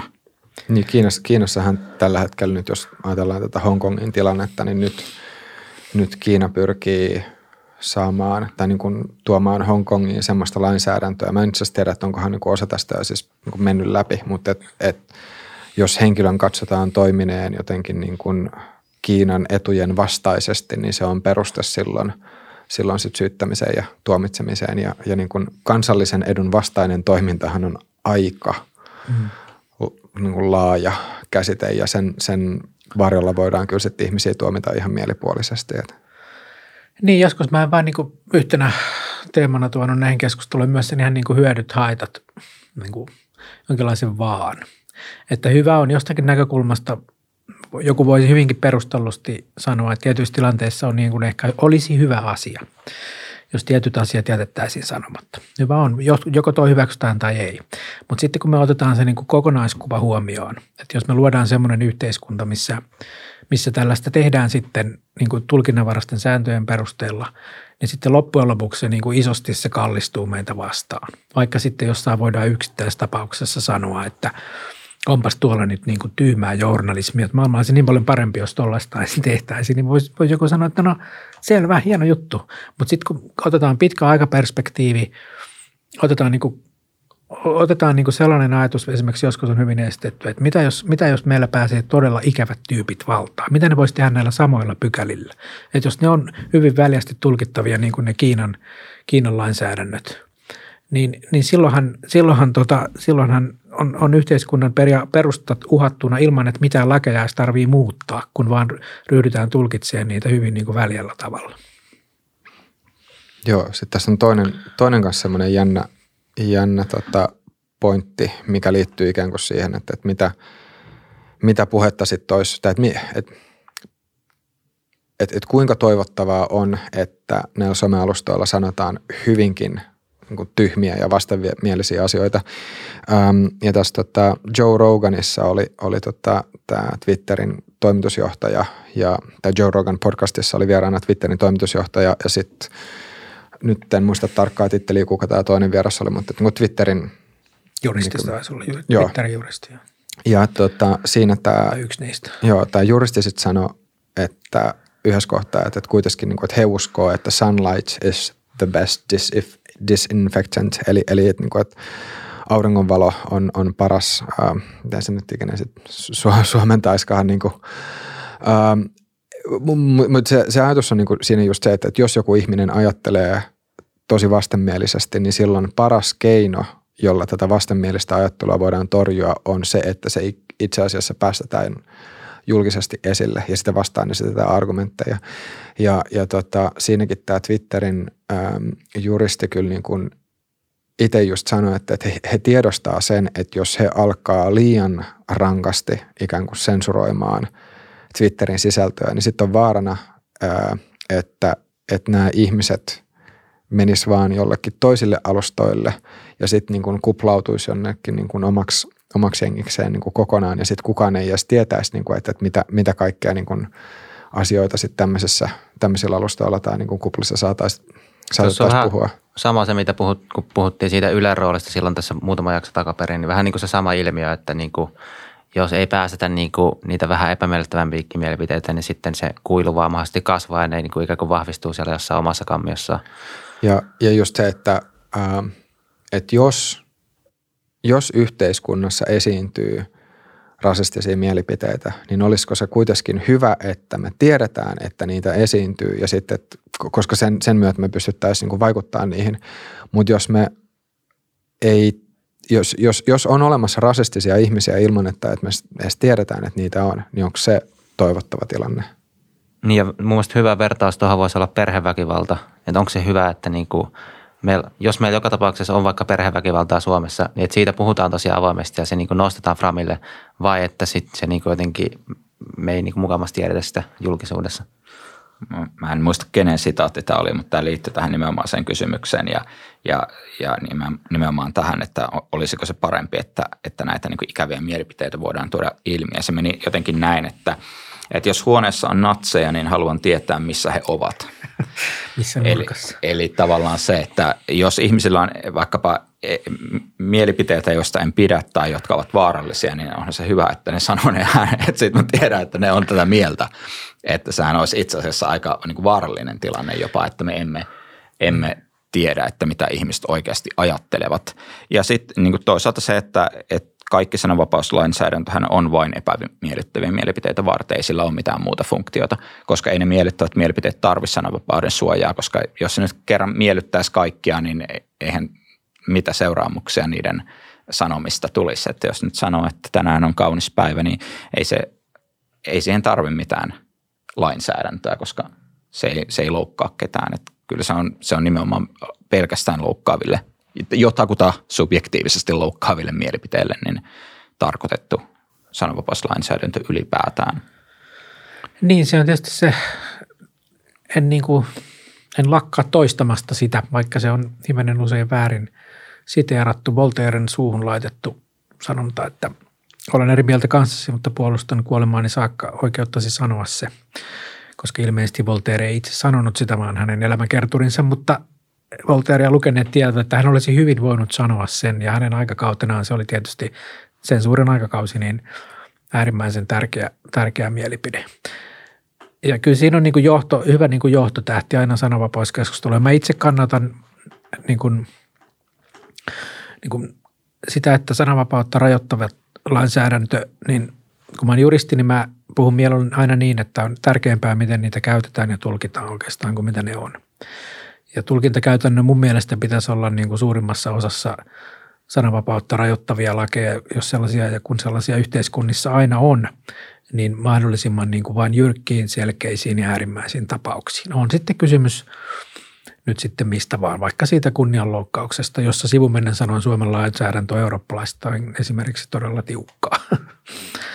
että Britanniassa journalistit kävi tiukan väännön muutama vuosi sitten, että, että jonka lopputuloksena siellä kunnianloukkauslainsäädäntöä muutettiin niin, että vain, että, että ei riitä, että loukkaantuu. Pitää olla jotain todellista mitattavaa haittaa ihmiselle tullut. Kun taas Suomessa kunnianloukkauskin on semmoinen, niin kuin, että kokee tulleensa loukatuksi ja sitten voidaan päästä käräjille, mikä on mun mielestä vähän niin kuin erikoista. Mutta – mutta Suomi on, Suomessa on mun mielestä sellainen niin kuin pitkä historiallinen linja. Suomi on viimeinen maa, Pohjoismaa, missä on Jumalan pilkkarikos ja muita tämmöisiä. Että meillä on sellainen niin kuin pitkä, ja ehkä se johtuu jo sieltä 1800-luvun niin kuin täyssensuurista ja ties mistä, että ei ole niin kuin helppo puolustaa sananvapautta Suomessa silloin niin kuin – ainakaan näinä aikoina mä oon huomannut. Ja siitä saa semmoisen niin kuin ikävän tyypin maineen, että on ihan puol- väär, puolustat sä noiden niin kuin vääriä mielipiteitä olevien ihmisten ajatuksia. Kun, niin kun mä yritän sanoa, että mä yritän puolustaa nyt vaan niin kuin yleensä ihmisten oikeutta sanoa ajatuksia. Niin se on jännä, jännä juttu silleen, että, että tuntuu siltä, että on, on olemassa tämmöisiä niin kuin poliittisia fraktioita, jotka kyllä puhuu sananvapauden puolesta silloin, kun se – Oma, omia. Se, niin, silloin kun se niin kun, omia. Niin. Joo, palvelee omia tarkoitusperiä, mutta mut just se, että et miten sitten taas tämä se niin periaatteellisuus, just se, että et, et me ei, koska, koska just niin kuin sanoit, että me ei, me ei voida tietää, että ketkä on niitä, joista sitten tulevaisuudessa tulee vallanpitäjiä. Ja, ja, tota, ja kans niin kuin, tämä on yksi ajatuskela, mitä, mitä itsellä on ollut, että jos, jos me ikään kuin ää, luotaisi Suomeen tämmöinen vihapuhelainsäädäntö, niin, joka olisi hyvinkin tulkinnanvarainen. Tai, tai sanotaan näin, että vaikka, vaikka se olisi jossain määrin rajattu, mutta kuitenkin niin kuin se olisi tämmöinen uusi juridinen, voisiko sanoa instrumentti tämän nykyisen lainsäädännön päälle, niin mitä sitten jos joskus tulevaisuudessa sinne vaan lisättäisiin yksi kohta, että vihapuhetta on suomalaisen kulttuurin loukkaaminen – No ei me nyt tarvitse mennä niin kuin sinne 1800-luvulla, niin me muistaan, että Suomessa on yritetty ajaa esimerkiksi rauhanlakeja läpi joskus. Jos käytännössä niin kuin rauhan, niin kuin, rauhan aatteen niin kuin kritisoiminen olisi ollut niin kuin rikos. Se oli käytännössä niin kuin Neuvostoliitto yritti ajaa sellaista lainsäädäntöä tosi moniin niin kuin maihin. Ja, ja Suomessa siihen niin kuin aika, oli aika laajaa kannatusta, eikä vain yhdessä poliittisessa nurkkauksessa, vaan niin kuin aika monessa puolueessa täällä oltiin tunnetusti rähmällään.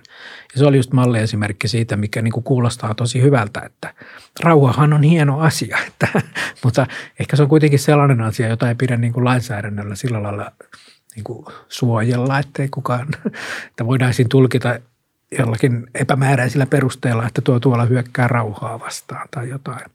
Että tämmöiset on hyvä pitää mielessä. Silloin kun mä en yhtään epäile monien niin kuin vihapuheesta huolestuneiden kansalaisten ja ties kenenkä niin kuin, niin kuin vilpittömyyttä. Mä usein, usein on ehkä pulaa niin kuin faktoista ja historiallisesta ymmärryksestä siinä, mihin ne hyvät aikeet voivat niin kuin johtaa.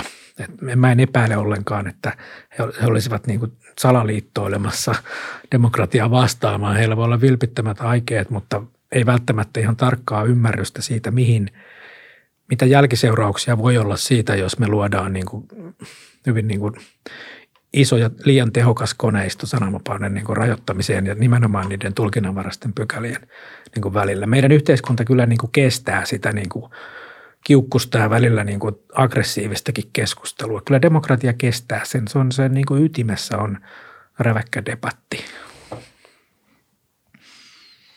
Niin, tai jos, jos miettii, että tällä hetkellä somessa kirjoitetaan todella kärkkäästi ja siis niin kuin osa, osa siitä sisällöstä, mitä itsekin välillä näkee, on, on kyllä hyvin vastenmielistä, mutta, mutta kuinka paljon se sitten heijastuu itse asiassa kaduille – et no, tällä hetkellä kun eletään korona-aikaa, niin, niin tota, äh, ihmiset on ehkä vähän vähemmän liikkeellä kuin normaalisti, mutta, mutta kuitenkin niin kuin isossa kuvassa niin lähtökohtaisesti ei suomalaiset ole tuolla kaduilla niin toistensa kimpussa ja kurkuissa. Mä pääsen niin kuin lempiaiheeseen, niin sori jos mä koko ajan niin kuin estän puhun.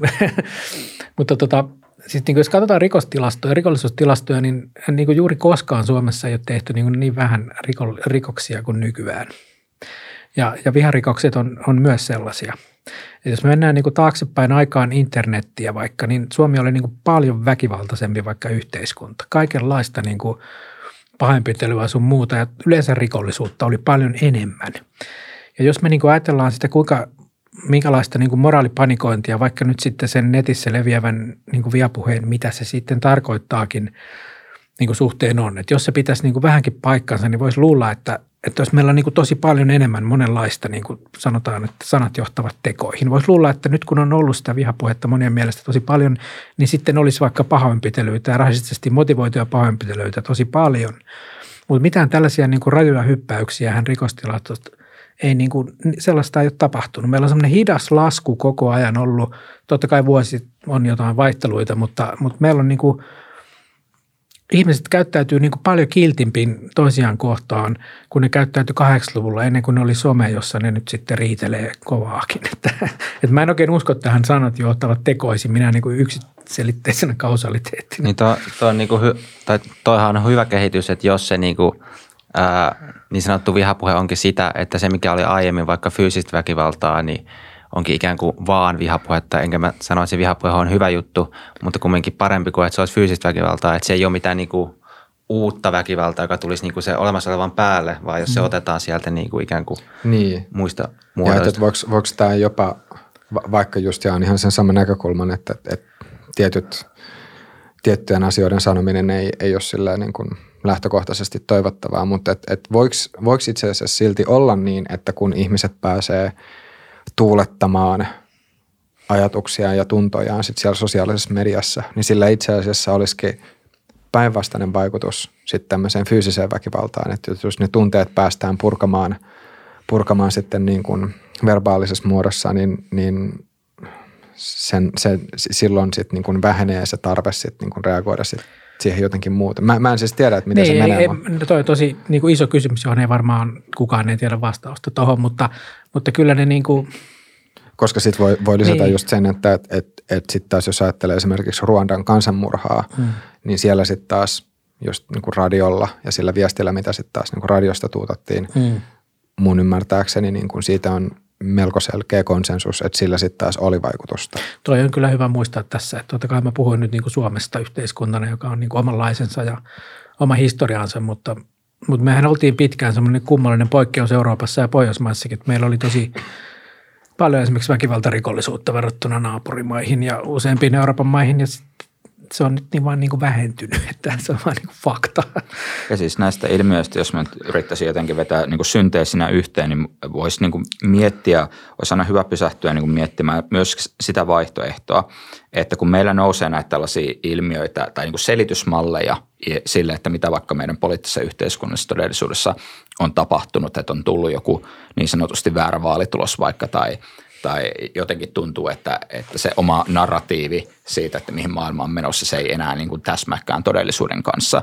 Niin sitten sanotaan näin, että ihmisellä on taipumus ikään kuin ad hocisti vaan lisätä jokin sellainen selittävä teoria sille, että mikä tämän aiheutti. Että tämän aiheutti nyt vihapuhetta, että tämän aiheutti se, että somessa oli väärä algoritmi tai tämän aiheutti joku faktojen jälkeinen aika – tai joku muu tällainen. Tavallaan, että haetaan joku sellainen selitys, joka ikään kuin ehkä niin kuin projisoi sen niin kuin oman, oman tyytymättömyyden tai, tai kognitiivisen dissonanssin johonkin sellaiseen ulkopuoliseen pahaan tekijään tai onnettomaan sattumaan tai muuhun tällaiseen ilmiöön. Ja, ja useinkaan nämä tällaiset teoriat ei sitten välttämättä kestä mitään empiiristä tarkastelua.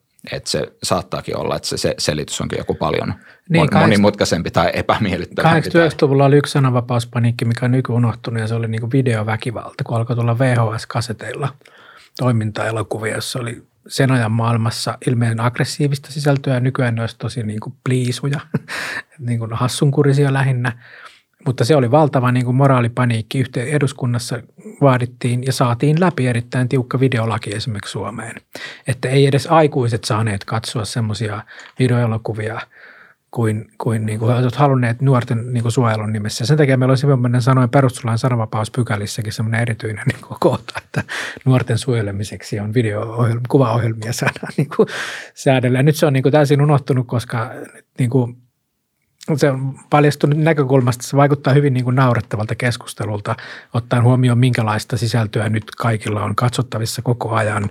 Ja maailma ei nyt silti ole loppunut, niin kuin videoväkivallasta panikoivat ihmiset 98-luvulla niin kuin kovaan ääneen rummuttivat ja saavat niin kuin tahtonsa läpi. Ja siinä mielessä, niin kuin mä olen ennenkin monessa yhteydessä sanonut, että Suomessa on semmoinen pitkän linjan – niin kuin sananvapauden vastainen kulttuuri kyllä ollut. Ja se ei mun mielestä välillä tuntuu, että se ei niin kuin liity edes niin kuin välttämättä puoluekantaa. Että se on niin kuin semmoinen pohjavire koko suomalaisuudessa on, että, että niin kuin tavalla tai toisella niin kuin vaarallisia mielipiteitä ja sisältöjä ei oikein niin kuin kestetä.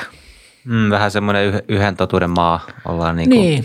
pitkään oltu. Mutta tuohon radioon piti vielä sanoa siis se, että – että radiohan toimii melkein päinvastaisesti kuin sosiaalinen media. Että kun ra- radio toimii yhteen suuntaan, se jopa niin kuin kaventaa sitä viestiä, kun taas niin kuin sosiaalinen media niin kuin laventaa, eli tuo enemmän. Et ehkä siinä, ei niin kuin jossain niin kuin natsi-Saksassakin radio oli merkittävä niin kuin väline. Niin tota, niin, siis somehan on oikeasti globaalisti. Totta kai mikään asia ei ole hyvä tai paha. Tämmöinen iso sosiaalinen niin kuin muutos on aina monimutkainen ja analysoitava tarkkaan. Mutta mun arvio niin kuin globaalissa katsannossa on, että sosiaalinen media on valtavasti lisännyt niin kuin demokratian, sen yhteiskunnan niin kuin edellytyksiä toimia. Se on antanut äänen äänettömille, niin kuin sanotaan. Ja jos irtaannutaan, katsotaan globaalia niin kuin maailmaa, mitä se on tehnyt Afrikassa, mitä se on tehnyt niin kuin Aasiassa ja, ja monissa maissa, niin, niin monet sellaiset ihmiset, millä ei ollut minkäänlaista mahdollisuutta osallistua mihinkään heitä koskevaan yhteiskunnalliseen keskusteluun, on nyt sosiaalisen median myötä saanut äänensä kuuluville. Et niin kuin vahvasti ollaan mun mielestä plussalla, mutta niin kuin sanoin tässä alussa, niin että se, että miten, miten me niin kuin säännellään tätä niin kuin uutta teknologiaa, niin se on vielä hyvin hämärän peitossa. Kesti se kauan, miten säädellään perinteistäkin mediaa, niin sitäkin debatoitiin kyllä niin kuin monta sataa vuotta. Niin, tässä on just se, että voisi ajatella, että some tietyllä tavalla on, se on yhteiskunnan peili – ja jos ajatellaan vaikka demokratian toimintaa, niin kyllähän silloin, silloin voi ajatella, että se on hyvä, että päättäjät tietää, mitä sit kansalaiset ihan aidosti ja oikeasti ajattelee. Totta kai sitten taas näiden somealustojen algoritmit johtaa siihen, että tietyn tyyppinen sisältö nousee näkyviin ja sitten taas se, mitä, mitä näkyy somessa, ei vastaa todellisuutta. Että jos, jos suomalaisesta yhteiskunnasta muodostaisi mielipiteen sen perusteella, mitä niin kuin suomenkielisessä Twitterissä niin kuin kirjoitetaan, niin voisi ihmetellä, että mitä ihmettä, että tämähän on kadulla ihan rauhallista, että eihän täällä niin kuin jengi huuda koko ajan. Ähm, Mutta mut y, yksi mun mielestä, mikä oli tosi, tosi mielenkiintoista, mitä sanoit, että, että Suomessa on semmoinen vähän niin kuin sananvapauden vastainen kulttuuri, koska se tarina, mitä Suomessa suomalaiset ker, niin kuin kertoo itselleen, ja musta tuntuu, että mikä mediassa kanssa nousee esille aika hyvin, on se, että Suomi on yksi parhaita maita, mitä sananvapauden toteutumiseen niin kuin tulee ihan, ihan länsimaissakin, niin mikä on teidän näkökulma siitä, kuinka hyvin sananvapaus toteutuu Suomessa ja, ja tota, jos tarvittaisiin muutoksia, niin minkälaisia ne olisi. Mutta itse asiassa ennen kuin vielä mennään sinne, niin otetaanko ihan lyhyt niin kuin semanttinen tarkastus, että miten te miellätte sananvapauden, mitä se pähkinänkuoressa tarkoittaa? Mm, no siis sanotaan näin, että mä, mä niin kuin itse koen niin, että, että sananvapaus tosiaan niin kuin aikaisemmin viittasin tuossa Thomas Jeffersoniin ja näin, että tavallaan mun mielestä sananvapaus on johdannainen siitä, että me ikään kuin, eh, voisiko sanoa, että me omistamme itse itsemme, meillä on tiettyjä erottamattomia oikeuksia ihmisinä ja sananvapaus on vain johdannainen siitä, että tavallaan kukaan ei, kun minä nyt puhun jotain, ellei se nyt ole tosiaan joku suora kehotus vaikkapa johonkin – toisen ihmisen vahingoittamiseen, niin kun minä puhun jotain, niin kenelläkään ei ole oikeutta tulla fyysisesti estämään minua, laittamaan minua sitten vaikka vankilaan tai, tai muulla tavalla puuttumaan siihen. Oli se nyt sitten valtio tai joku muu tällainen toimija. Noin, noin suurin piirtein tätä sananvapaus tarkoittaa. Ja sitten sananvapauslainsäädännön tehtävänä nyt on vain sitten turvata tämän oikeuden toteutuminen. Niin, ehkä mä nyt taas vedän varo, tuomari hattua päähän, että, että silloin kun puhutaan sananvapaudesta ja muista perusoikeuksista, niin että se niin juridinen portaikko menee vähän niin, että niin sananvapauden ydin on mun mielestä se yksin, yksiselitteisesti se, että oikeus ilmaista mielipiteensä toisen sitä niin kuin estämättä. Ja kuten kaikkia perusoikeuksia, niin tätäkin voidaan tietyillä ehdoilla rajoittaa ja, ja sekin on niin kuin tarkkaan säänneltyä. Se pitää olla välttämätöntä demokraattisessa yhteiskunnassa. Ja mun oma henkilökohtainen käsitys on sitten, että tätä rajoitusta pitää tehdä niin vähän kuin on mahdollista. Kaikissa yhteiskunnissa sitä jollakin lailla rajoitetaan, mutta mä itse henkilökohtaisesti kannatan niin kuin mahdollisimman pieniä rajoituksia. Mihin suuntaan te kehittäisitte suomalaista tai Suomen, Suomen sanan vapautta – tarvitaanko me täällä muutoksia nykytilanteeseen? Mun mielestä mä voisin yhä havainnon sanoa siis tuohon, mikä Jarkko sanoi aiemmin, niin just se, että se ei ole niin kuin riippuvainen oikeastaan niin kuin puoluesuunnasta tai tämmöisestä ajattelusuunnasta, että ehkä se, mikä mun mielestä nyt, nyt niin kuin tämänhetkisessä keskustelussa Suomessa, jotenkin se freimaus on semmoista, että nämä niin kuin, ikään kuin oikeisto ja niin kuin puhutaan sananvapauden puolesta ja ikään kuin meillä on tämmöinen joku niin kuin vasemmisto – joka haluaisi niin kuin, mukamasti niin kuin rajoittaa sananvapautta, mutta mä väitän itse, että niin kuin näillä NS-oikeistokansallismielisillä se on vähintään yhtä raju se niin kuin, ikään kuin tuomio, sitten jos mä alan niin kuin puhua semmoisista asioista, mitkä taas siis ei niitä miellytä. Että jos mä olisin vaikka sillä että mun mielestä talvisota on ihan turha juttu, niin mä veikkaan, että se tuomio olisi tosi raju niin kuin sieltä suunnasta. Et se, mikä mun pointti on, niin mun mielestä se ei tosiaankaan ole niin kuin riippuvainen siitä, että mistä suunnasta katot, vaan niin kuin, kyllä niin kuin molemmat puolet ikään kuin tuomitsee sen niin kuin aika paljonkin sitten ja on semmoisia tiettyjä niin kuin kiellettyjä aiheita, mistä ei oikein niin kuin, niitä ei niin kuin mielellään kritisoida. Niin siis mä aikaisemmin kysyin tuosta, niin että miten, miten niin hahmotan tämän niin Suomen sananvapaustilanteen. Kyllä mun mielestä kansainvälisesti tarkastellen niin Suomessa on hyvä sananvapaustilanne – jos sitä nyt haluaa, siis kyllä sitä kritisoitavaakin varmasti voi, voi löytää, mutta tosiaan niin aika, aika monessa muussa maassa on huomattavan paljon. Pahempi tilanne ehkä jonkin verran Suomessa on sitä, että, että ihmiset ei sitten käytä sitä sananvapauttaan ja ehkä se on vähän tällainen kulttuurillinen tekijä, mutta siihen nyt sitten on hankala ehkä lainsäädännöllä hmm.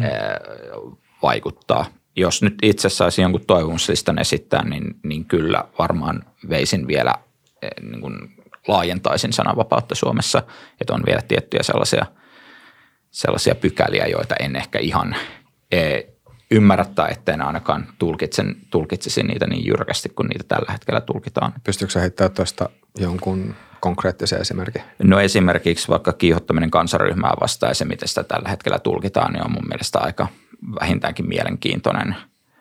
Että se on ehkä niin kuin kadonnut siitä jopa niin kuin alkuperäisestä ajatuksestaan, mikä siinä, jos nyt ajatellaan, että siinä ideana oli joku tällainen kansanmurhien estäminen ja, ja nyt se sitten saattaa olla, että jos, jos sanot poikkipuolisen sanan vaikkapa islamista – uskontona, niin se saattaa johtaa tuomioon. Niin tässä ollaan niin kuin omasta mielestäni menty, niin tässä on yksi esimerkki, niin jossa ollaan menty ikään kuin harhaan, ollaan menty liian pitkälle siinä. No mulla on noin, mitkä mä kaksi mainitsin. Jotakin kansainvälisissä mittareissa niin Suomi, Suomi pärjää aika hyvin, mutta sitten jos mennään yksityiskohtiin, niin kuin mun mielestä aina kannattaa mennä, niin Suomessa on muutama niin kuin häpeäpilkku. Toinen on jo, niin kuin mä sanoin, viimeinen – Pohjoismaa, jossa on niin kuin Jumalan pilkkarikos. Se, oli, se olisi niin kuin sitä aina yritetty ja se melkein jo poistettiin joku aika sitten, mutta sitten se kaatui yritys siellä eduskunnan salissa. Ja toinen on tämä, ja tästäkin puhutaan mielestäni hämmästyttävän vähän, että kansainväliset sananvapausjärjestöt kampanjoinut jo pitkään ja Britanniassa onnistuen sen suhteen, että kunnianloukkauslainsäädäntöä lievennettäisiin. Että, että siellä tehtiin se ratkaisu, että kunnianloukkauksella – pitää olla aiheutettu sille niin kuin rikoksen uhrille jotain niin kuin todellista vahinkoa. Ei riitä, että, että sanoo jotain ikävästi. Kun nyt, nyt Suomessa on niin kuin valtava harmaa alue, ihmiset voi saada niin kuin kunnianloukkaus, niin kuin kanteita voidaan nostella mitä niin kuin erikoisimmilla perusteilla.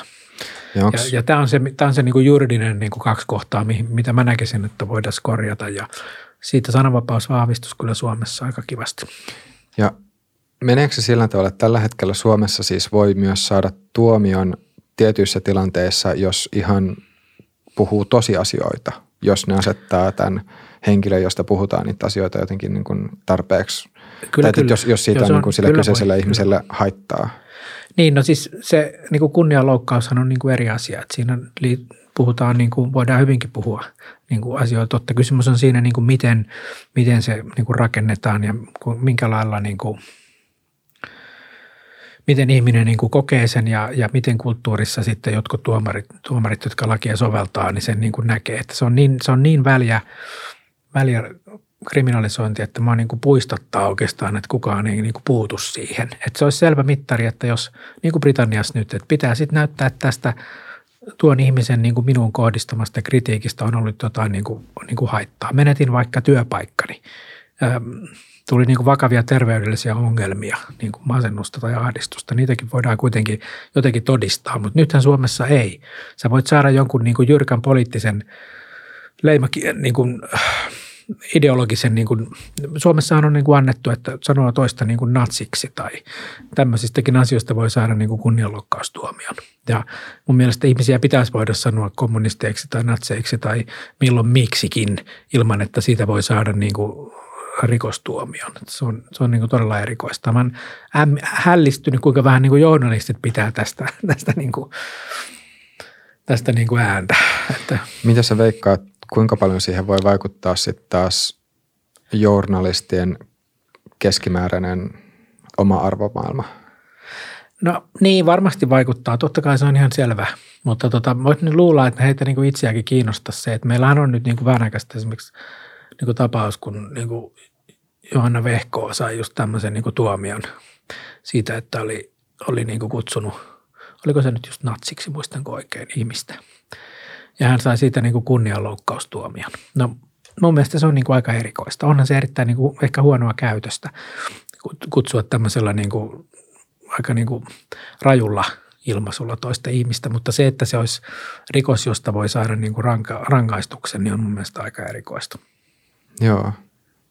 Tämä on siis sen verran ehkä voi myös niin loppuun, loppuun just sanoa sitä, että miten tätä itse, itse tätä aihetta, jos miettii siis sananvapautta kokonaisuutena, niin just lähe, niin kuin lähestyä, että siinä voi nähdä semmoisen niin kuin pragmaattisen lähestymistavan, että mikä ikään kuin tässä hetkessä johtaisi sitten niin kuin jollain tavalla niin kuin – hyvään lopputulokseen. Ja just taas on semmoinen enemmän niin kuin periaatteellinen lähestymistapa, missä, missä jotenkin sitten yrittää miettiä sitä sananvapautta semmoisesta niin kuin, just jostain niin kuin, niin kuin moraalifilosofisesta näkökulmasta tai sitten jotenkin sitoo se johonkin tämmöiseen niin suurempaan poliittiseen teoriaan. Ja, ja kyllä siinä on, siinä on aika paljon niin kuin, tai just tuntuu silleen, että, että ne, ne asiat ei ole mitenkään ihan niin yksinkertaisia aina. Nyt mä huomaan taas, mä näköjään siteraan Jung, Jungeria, mutta, ää, mutta jossain, jossain aikaisemmassa jaksossa just Junger sanoi sitä, että – että, tota, että, että jos miettii tätä kunnianloukkausta, niin siinäkin mm. se pointti on ollut se, että et, et sä voit, sä voit niinku katsoa, että mitä tapahtuu, jos, jos ihmisillä ei ole ää, niin kuin sit oik- mahdollisuutta hakea sitä hyvitystä niin kuin oikeu, niin kuin oikeudellista tietä. Sitten sit se just johtaa siihen, että tulee nyrkistä, että nyt sä sanoit niin kuin tolleen ja nyt, nyt se asia, miten tämä niin kuin kuitataan on se, että mä, tai sitten, että, niin kuin, että kostaa sille toiselle ihmiselle. Et, mm.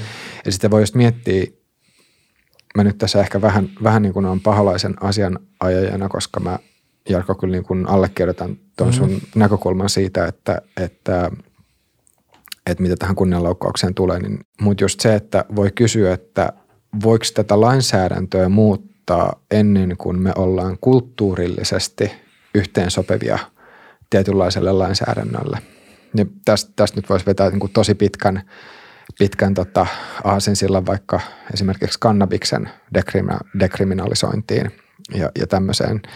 Että niin kuin, et toki lainsäädäntö itsessään ohjaa sitä, miten ihmiset käyttäytyy ja, ja tavallaan, niin kuin, että lainsäädäntö myös on niin kuin selkeä semmoinen viesti, että hei, että tämä on ikään kuin se, mikä on moraalisesti hyväksyttävää tai tämä on se, mikä on moraalisesti tuomittavaa.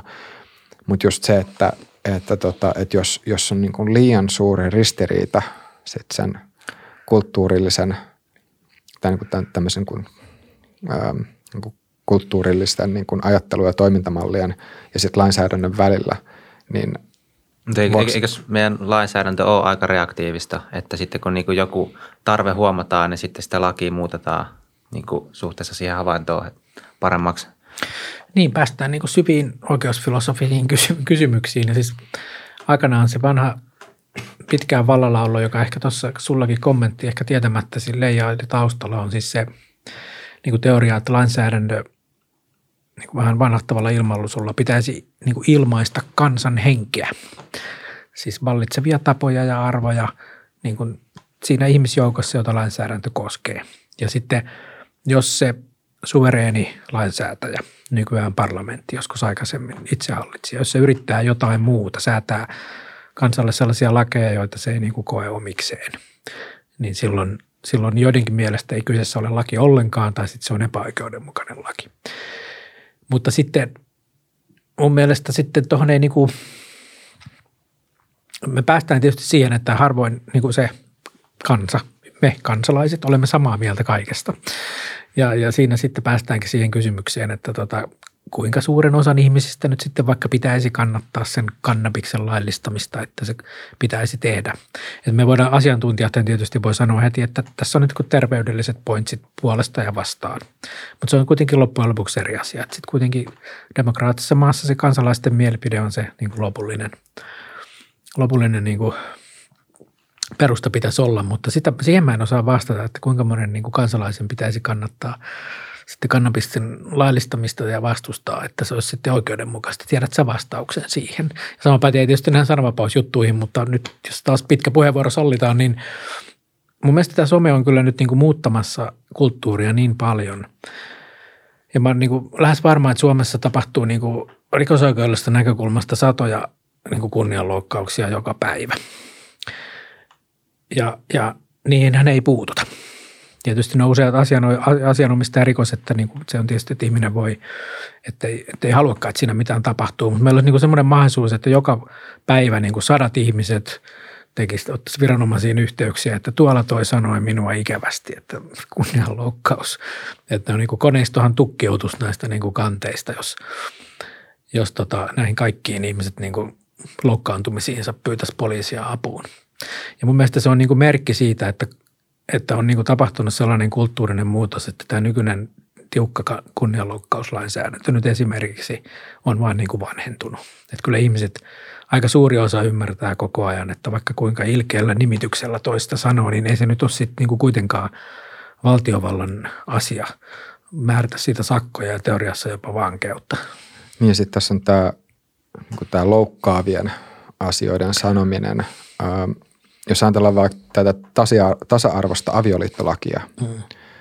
kyllähän tämä laki, lakialoite itsessään oli mun ymmärtääkseni monen konservatiivisen ja uskonnollisen ihmisten, ihmisen mielestä niin kuin hyvinkin loukkaava. Niin kuin, että se, he, se loukkasi heidän maailmankatsomustaan ja heidän, heidän tavallaan niin kuin näkemystään siitä, että mitä, mitä, tota, mitä avioliiton pitäisi olla tai avioliittoinstituution pitäisi olla. Ja, ja niin kuin, että, että, että monen, monen ihmisen mielestä, että, että se on vain niin kuin tosi – Hmm. Se voi olla hyvinkin loukkaavaa. Se ja, on ja, sit, hankala kysymys. Ja, ja siis tavallaan, jakaa niin ihmisiä että, todella. Niin, ja niin jos, lujaa. jos me oltaisiin etukäteen päätetty, että loukkaavien asioiden sanominen ei ole sallittua tai silloin, niin kuin, että, että se on peruste, että yksittäinen ihminen, että jos, että jos yksittäinen ihminen loukkaantuu, niin se on peruste tavallaan sille, että sitä voi pitää tuomittavana, niin silloinhan tämä niin kuin tasa-arvoisen avioliittolain vaatiminen itsessään olisi tuomittavaa – koska se on loukannut joitain ihmisiä. Eli, eli siis tässäkin niin kun just päästään siihen, että,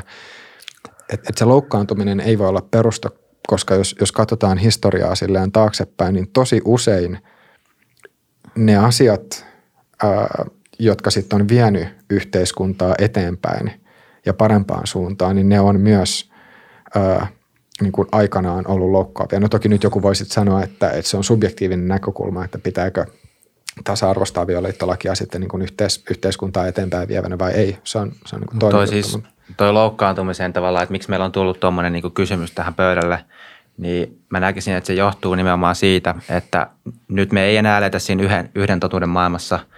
Että se, mikä oli ehkä aiemmin historiassa, että meillä oli se niin kuin julkinen maailma, julkinen totuus, joka oli loppupeleissä aika pieni. Siinä oli se niin kuin eliitti, ne määritti tietyt pelisäännöt. Sitten oli yksityinen elämä, ihmisten niin kuin yksityinen totuus – ja nämä kaksi maailmaa oli aika irrallaan toisistaan, kun taas sitten tota, nykyään on käynyt se, että nämä niin kuin yksityinen ja julkinen maailma on alkanut sekoittua tosi paljon.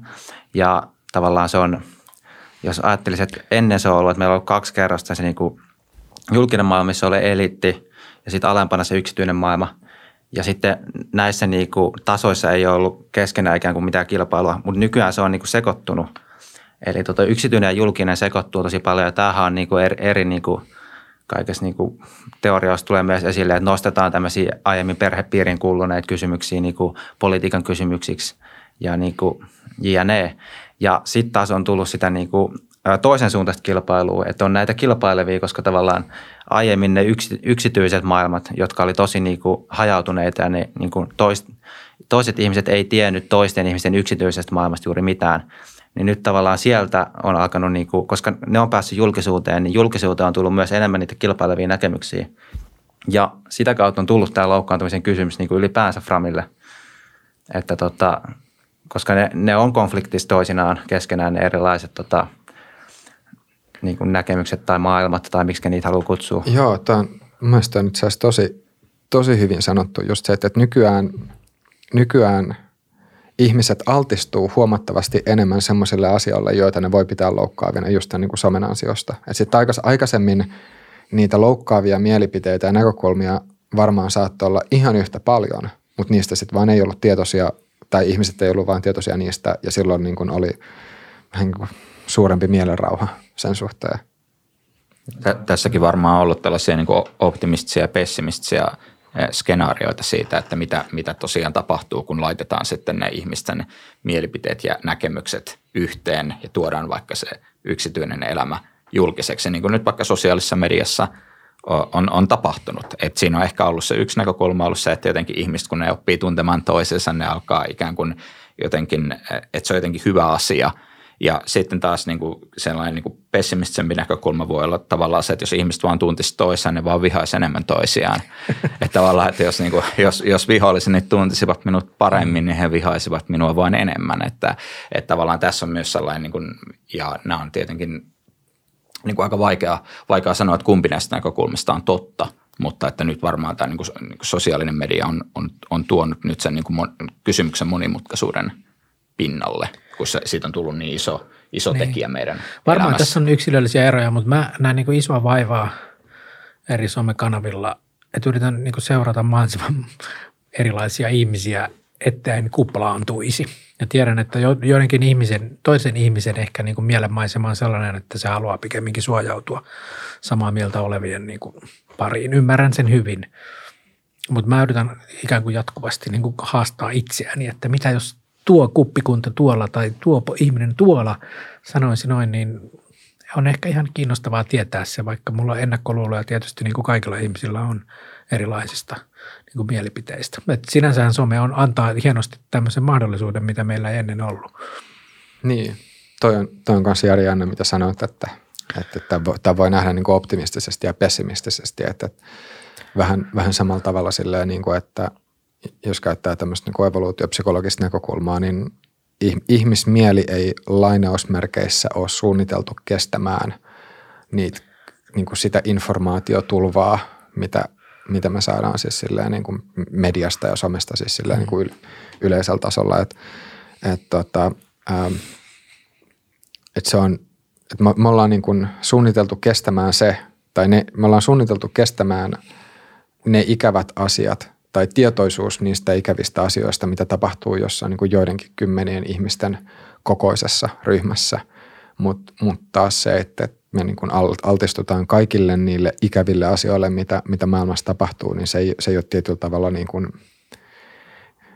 me, me, me, meitä ei lainausmerkeissä ole ikään kuin, niin kuin suunniteltu, suunniteltu siihen ja tässä, tässä samalla tavalla voi heittää niin kuin just sen kysymyksen, että, että sitten taas tämmöisessä niin kuin pienessä yhteisössä – joo, varmasti ihmiset on ollut silleen niin kuin erimielisiä, mutta kuitenkin niin kuin ne erimielisyydet voisi kuvitella, vois kuvitella, että ne on ollut pienempiä kuin, että jos sulla on seitsemän tai kahdeksan miljardia ihmistä, jossa sitten niin kuin jengi on eri mieltä ja sitten sit mitä suurempi ihmisjoukko sulla on, niin sitä voimakkaammaksi ne erimielisyydet sitten taas käy. Mm. Niin tämä on, Tämä on, tämä on hyvin jännä kysymys, että, että jos, jos vielä niin kuin lähtee, lähtee silleen niin kuin miettii, miettii niin kuin tulevaisuuteen päin ja, ja ottaa, ottaa tämän ikään kuin, niin kuin tämän evolutiivisen aspektin mukaan, että, että, tota, että vaikka niin kuin geneettiset muutokset ihmislajissa tapahtuu hyvin hitaasti, mutta voisiko esimerkiksi niin kuin